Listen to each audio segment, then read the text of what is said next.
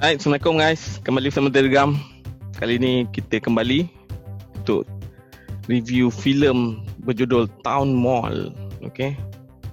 Di filem yang seterusnya terus ditayangkan di Astro First. So filem Town Mall dia sepatutnya ditayangkan pada dua puluh enam Mac lalu, tapi disebabkan M C O semua tergedala. No, dia terbengkalai. Terbengkalai. Ya, macam projek tu kan, terbengkalai. Cerita Town Mall ni diarahkan oleh Datuk Izzan Yusof dan Datuk Seri, Datuk Seri Eizlan Yusof eh. dan Doktor Ahmad Irham. Okey. Hmm. Aku Mister tengok C E O. Hmm, Mister C E O. Alright. Kau tengok dekat mana tu? Okey, kat ni aku tengok trailer dia yang di-upload pada bulan dua dekat channel Eizlan Yusof Official. Filem ni dibintangi oleh Datuk Seri Eizlan Yusof, Datuk Jalaluddin Hassan, Brin Rahim, Intan Ladyana, Hafizuddin Fazli, Eri Putra, Nol Albaniah, Kufaridah, Adam Shah, Hafsa Munir, Nurul Hania Harizal dan Wan Muhammad Logan. Banyak gila dia kredit orang kat sini, tapi aku rasa dalam filem tu tak adalah ramai sangat. So, okay, aku baca sinopsis dia sikit kat sini. Pada yang berminat lah, sebab filem ni dia diadaptasikan dari novel yang tajuk yang sama. Uh, penulis novel tersebut lah Hasrudi Jawawi. So kepada yang peminat novel tu mungkin boleh komen nantilah, is it the same or not dengan movie ni kan. Aku baca dia punya Town Mall. Dia punya sinopsis.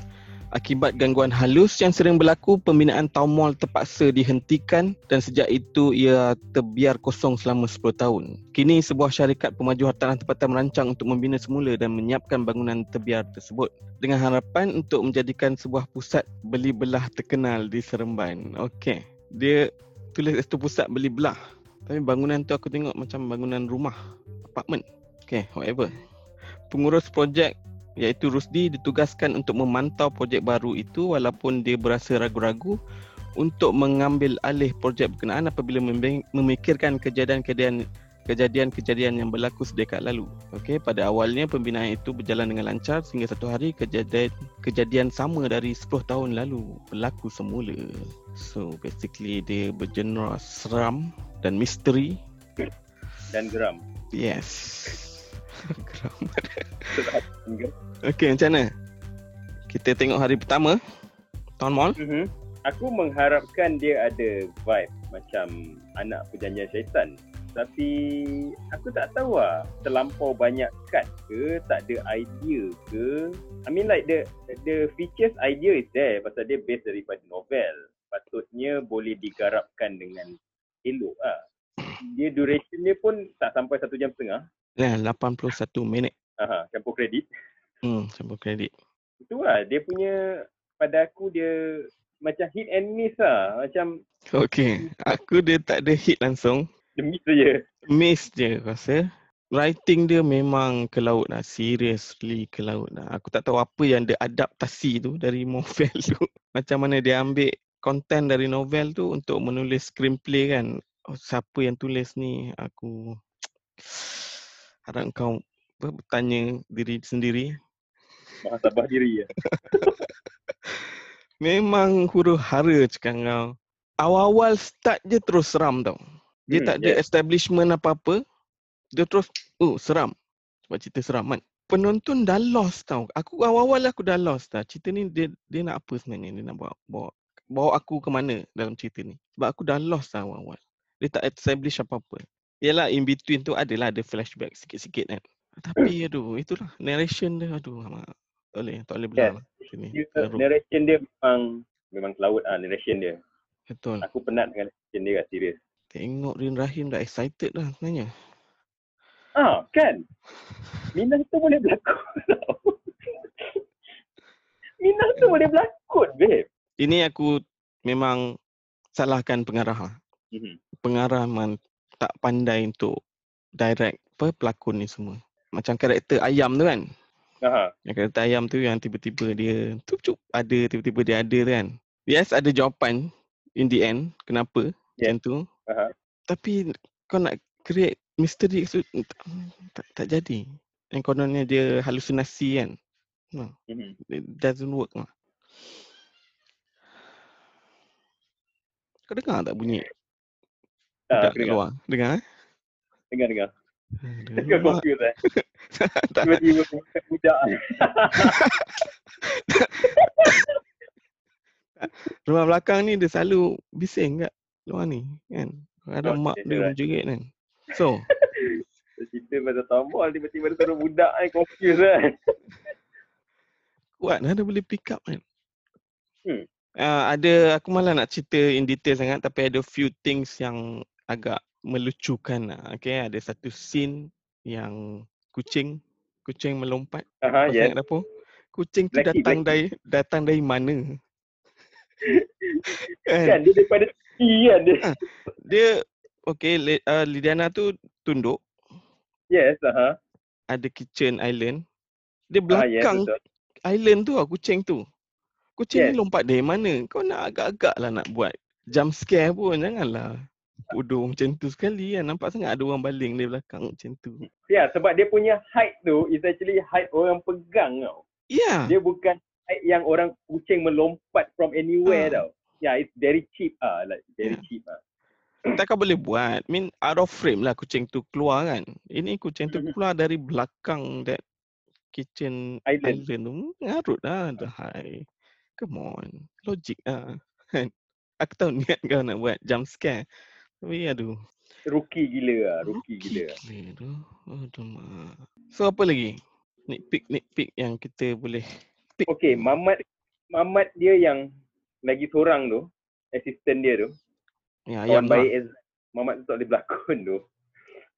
Mamat tu, oh Mamat dia punya every time kalau dia lontarkan dialog, aku rasa macam kau ni getih lakon ke tak? Langsung itulah. tak tak natural langsung babe. Ah uh, it, itulah itu yang aku cakap, aku blame the director lah. I mean aku rasa director bagi tahu, okay, kau kena buat satu karakter yang misteri, orang tak tahu. Yang konon-kononnya Mamat tu je nampak kan. Dia nak mm-hmm. tu dia punya twist dia. Tapi itulah direction tu tak betul. Aku tak rasa Mamat tu seteruk tu. Ayam tu okey je. Cerita lain aku rasa ada yang okey kan. So even siapa Brin Rahim pun sama babe. Dia, dia cuba untuk jadi satu karakter yang misteri juga. Itu semua direction, director punya direction tu. Buat macam ni, buat macam ni. Itulah tu aku cakap. Minah tu boleh berlakon tapi dalam ni the mystery, the mystery character is not convincing enough. No, it doesn't feel real lah benda tu. Kan hmm. kalau orang yang macam tu, kau sebagai karakter Izzan Yusof ni takkan kau tak rasa something wrong kan? Asal ni perempuan ha. ni cakap macam ni kan? kan? Yes, nampak monotonous babe, like ha. monotonous. Doesn't kan make... awet. Monotonous kan macam oh, ha. doesn't make sense. Come on. Tak tahulah kalau dalam novel macam tu, tapi no, bila kau nak hidupkan karakter tu dekat layar perak, yeah, dia okay. dia punya characterization tu maybe kau kena ubah sikit. Tu lah. I mean like film language kena ada lah. Lepas tu aku nak tanya kau, Tok Megat tu, dia siapa sebenarnya? Tok Megat tu dia macam, aku rasa dia somebody. Aku tak tahu. Dia tak establish mana Eizlan Yusof dapat kan? Contact. Tiba-tiba. Tiba-tiba. Kan? Aku berani cakap dia establish dekat novel tu. Dalam novel mungkin ada. Dalam ni tiba-tiba babe. Jalaluddin Hassan punya performance okey lah. Yeah. Dia being Jalaluddin Hassan lah. Good lah kan? Kan? Dia tak, macam dia dekat dalam nur. Relax. Cool gila. Kan? Tapi dia out of place lah cerita dia. Alamak. And then satu lagi persoalan aku. Kenapa Brin Rahim? Aku rasa dia nak wujudkan watak yang seductive kan. Someone okay, yang seductive lah. Tak, kenapa aku rasa right candidate lah. Aku rasa she's the right candidate for that. But yeah. Oh, iyalah. Okay fine. Tapi kenapa Brin Rahim bukan jadi perempuan tu terus? Kenapa dia nak menjelma sebagai Brin Rahim? Pasal kan dia cakap masa mula-mula sekali yang mula-mula yang perempuan tu jumpa bomoh tu, bomoh perempuan yang mata sebelah-sebelah tu, Terminator tu. Scene tu Minah tu senyum. Ah kan? Oh iyalah, mungkin sebab Eizlan Yusof dah, dah cam muka perempuan tu. Okey lah, okey lah, yeah. okey lah. Uh-huh. Okey lah. Kan dia cakap kalau kau mati dia akan kira macam tak cari waris, dia akan cari waris lain lah. Tak ke mana pun cerita waris tu. Exactly. So pasal kan? Perempuan tu mungkin sempat, dah sempat nak transfer. So dia pergi je kat mana-mana aku rasa. Aku rasa kadam tu pergilah kat mana-mana.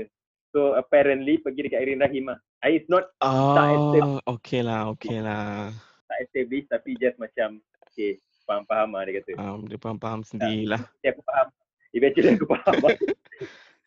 Tapi lah last dia, dia keluar balik kan? Yes. So macam apa yang aku dapat, macam hantu tu mission dia nak balas dendam. Bukan nak cari pewaris. Bukan nak cari pewaris, yes. So it's defeat the purpose lah. Memang memang writing dia problem gila. Lighting dia problem je. Ke hulu ke hilir kan. Alamak. Lepas tu apa jadi dengan geng tiga orang yang jahat awal-awal tu? Yang kau establish mati. Awal-awal tu? Mati, accident. Mati eh? Ada cerita mati, ke? Accident lah jatuh gaung, consider mati lah. Oh, masa dia yang patah balik, dia nampak hantu tu kat kereta? Ah, yes. Kan? Kan lepas tu, oh. tu masuk gaung, so consider mati lah. Okay, okay case close okay lah. Okay lah, case close, case close lah. Aduh, case tengok close banyak lah. Benda yang aku tak dapat ni. Aku dah cukup cuba untuk concentrate, still ada missing juga ni. Something wrong ni writing dia. Distraction dia. Dia punya writing distract the movie. Tak boleh lah cerita ni. Tak boleh diselamatkan lah. Tak ada apa yang boleh nak selamatkan cerita ni. Yalah, mungkin boleh cakap dia punya C G lah. C G dia okay lah, not bad lah. Ya, yeah, C G dia not bad surprisingly. Ha, ha, tapi tak adalah sampai meremang kan. Bapak meremang ni yang aku tengok dekat. Ni ada satu artikel dekat gempak dot com, bapak meremang, penonton kongsi rasa seram. So penonton lah yang actually cakap meremang ni. So kita kita cakap kita geram je lah. Bapak geram. Ada satu satu scene, aku tak tahu sama ada aku nak bagi kredit ke tak lah. Scene yang dia tekan keyboard question mark tu. Oh ya, yeah, ya. Yeah. Kan? Nak tunjukkan dia tengah berfikir kan. Close up pun. Tekan keyboard tu. Okay. Dekat okay. Babe, nampak sangat macam kau nak tunjukkan dia tengah. Yelah, dia, dia nak. Tengah... Konon, uh, dia berfikir. So, itu kita cakap. Nak bagi kredit ke? Nak bagi macam ayam sangat ni kau buat ni kan. Tak subtle langsung. Kalau dia dekat enter ataupun spacebar, mungkin aku bagi kredit. Tapi disebabkan dia tekan dekat question mark. Question mark. Ya, so macam nampak engkau macam nak tunjukkan macam dia tu tengah pusut. Inilah, that's why dia close up jari dia tu. Kan? Yes. Aku tahu, aku tahu uh-huh. niat niat dia. Close up jari tu, okay, uh-huh. konon, okay, this is macam dia nak sampaikan satu message secara subtle lah. Kononnya ada question mark kat situ uh-huh. kan. So, sebenarnya karakter ni dia tengah runsing kan berfikir kan. At the same time, kau spoon feed benda tu. Ah, itu ha, masalah dia. So, itu so masalah aku in between ni, eh, nak bagi kredit ke tak nak ni kan. Aku tak suka yang dia nak buat karakter Eizlan Yusof ni baik. Kan patutnya buat dia just jahat je lah terus. Tak tahulah. Pasal dia pun ambil daripada buku kan. So buku hmm. mungkin portray Eizlan Yusof ni baik. So dia just ambil je lah. Pasal aku rasa pasal dia nak push the twist toward the toward the end of the movie aku rasa.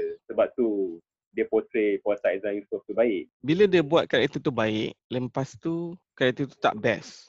So aku tak boleh nak root kat karakter tu. So hantu tu kacau dia. Sepatutnya kita root dekat Eizlan Yusof lah. Tapi yes. tu lah, aku, something wrong kat situ. Aku tak tak boleh nak nak relate dengan karakter tu. In term of production, okay lah. Production value ada. Value okay lah. Itu lah, aku rasa dia punya story tu, writing tu je lah yang mengganggu aku. Aku gelak tengok bila yang guard tu ter, terjun daripada terjun pada bangunan tu. Dia kena rasuk ke apa? Itulah. That, itu masalahnya. Nampak macam dia macam dia dia senyum macam dia dah tahu what gonna happen. Pressure dia macam, oh kau nak main dengan aku kan. Tapi, ya ilang kau terjun. Eh, itu itulah. Game writing dia. Aku, aku tak faham. Kalau dia just takut lari jatuh, fine habis. Yes. Kan? Kenapa kau nak buat scene tu? Dia pusing, dia senyum. Itu, itu, ah. itu. Baru tengok semalam ni. Eh no, aku baru tengok tadi. Aku still tak dapat ingat cerita ni. Aku tengok malam tadi before game Liverpool lah. Sementara nak tunggu Liverpool punya game lah. Ah. Okey, nasib baik, nasib baik Liverpool menang. Liverpool menang kan. Hati sejuk ah, tengok hati sejuk. Kalau kalah ah. tu seri ke ah, memang kena cerita ni. Tengok sebelum. Itulah kau tengok sebelum kan. Masa aku tengok tu sebab happy kan, bangun tidur happy kan. Gila, game pun best gila. Hmm, kan? Oh, betul-betul. Oh, kan Fabinho punya gol tu, alamak. Sekarang semua dah boleh shoot lah. Sekarang kalau semua dah boleh kalau shoot. Kalau aku jadi keeper, Aku pergi salam pembina tu. Lepas dia skor kan, aku pergi salam dia kan. Gila sian. Okay okay Okay aku rasa tak ada apa sangat cerita Town Mall ni. Ada uh, end credit scene sikit. Dia flashback sikit lah, cerita macam mana asal usul hantu ni. Okay aku rasa tak perlu pun, kita dah faham dah kat situ kan. Dia dah tunjuk awal-awal. Dan ada satu lagi lah yang Yang bos Izzan Yusof ni, Rusdi ni, nah, Datuk Datuk Datuk tu dia pergi uh, apa rumah Rusdi tu kan, nak tengok mayat kan. So, yes. Dia tengok macam ha, macam, dia, dia, memang, macam dia polis ha, Macam dia, macam dia polis kan. Dia masuk tengok uh, dia cakap apa ni kan. Takkan tak ada apa forensik ha, ke apa jaga kan ha. Boleh orang main tengok macam tu je, agak-agak. Tak perlu pun scene tu sebenarnya. Kau cakap dia terlampau tekankan dia punya twist. Dia terlampau hmm. nak fokus dekat dia punya twist. Tu yang dia tak, the whole story jadi cloud. And yeah, surprisingly itulah untuk cerita yang macam gini. Kedua-dua daripada mereka sekarang berada di Finas. Itu yang menyeramkan. Yes, itu sebenarnya yang lebih menyeramkan sebenarnya. Itu yang lebih menyeramkan. Okay, kita bagi dia benefit of the doubt lah. Uh, mungkin ah, yes. Diorang boleh buka buku baru. Okay, no more cerita-cerita yeah. macam ni. Okay, so cerita ni disebabkan tak ada benda yang aku boleh bagi kredit, and aku boleh bagi satu bintang je lah cerita ni. Bagi hmm. tiga love untuk Brin Rahim yang biasa. Sebablah aku nanti kurang kurang menyenangkan, so dapat tiga. Dia tak lima, lima love macam Shif Malam Raya. Yeah. Bintang pun aku bagi satu saja. Itu pun production dia okey lah. Okay. Yes, production value dan juga V F X dia aku suka. Uh, yeah. Kat situ dia tak malas pula kan, tu aku pelik tu. Writing tu lah, writing tu. Again, writing. So since diorang pun dekat Finas sekarang ni, so maybe boleh tekankan bahagian. Jangan buat macam gini. Ya. Boleh jadi, kita ni boleh dijadikan case study. Ya. Yeah. Dari segi writing tu lah, tekankan tu. Kita ada expertise yang lain. Good Betul. Director, all technical people, kita power. Writing tu kurang. Sekarang hmm. team writer yang bagus pun dekat Astro semua. Anwar in the Gang. Ya, Anwar in the Gang kan. Takkan cerita yang bagus keluar dari Astro je kan. Kita nak Yelah. studio lain keluar cerita yang bagus jugalah. Satu dekat WOW. Ah, WOW dia different league kan. ah, dia, satu dekat WOW. Ah, different league dia, animasi dia different league lah. So dengan harapan masa depan Finas tak seperti Town Mall lah dan Shif Malam Raya. Pasal diorang ada kat situ. Everybody yeah. is dead kan. Berkenaan dengan Shif Malam Raya dan juga Town Mall, sekarang diorang ada dekat Finas. So itu lagi menyeramkan aku lah. Alright. Okay, itu je untuk Shif, eh, Shif Malam Raya. Itu je untuk Town Mall. Okay, sekian sahaja dari kami. Jumpa lagi di episod akan datang. Jangan lupa kempen kita anti-film sampah. Macam Town Mall ni agak sampah juga sebenarnya. Okay, no one is safe, termasuklah mereka yang berada di Finas dan juga Town Mall.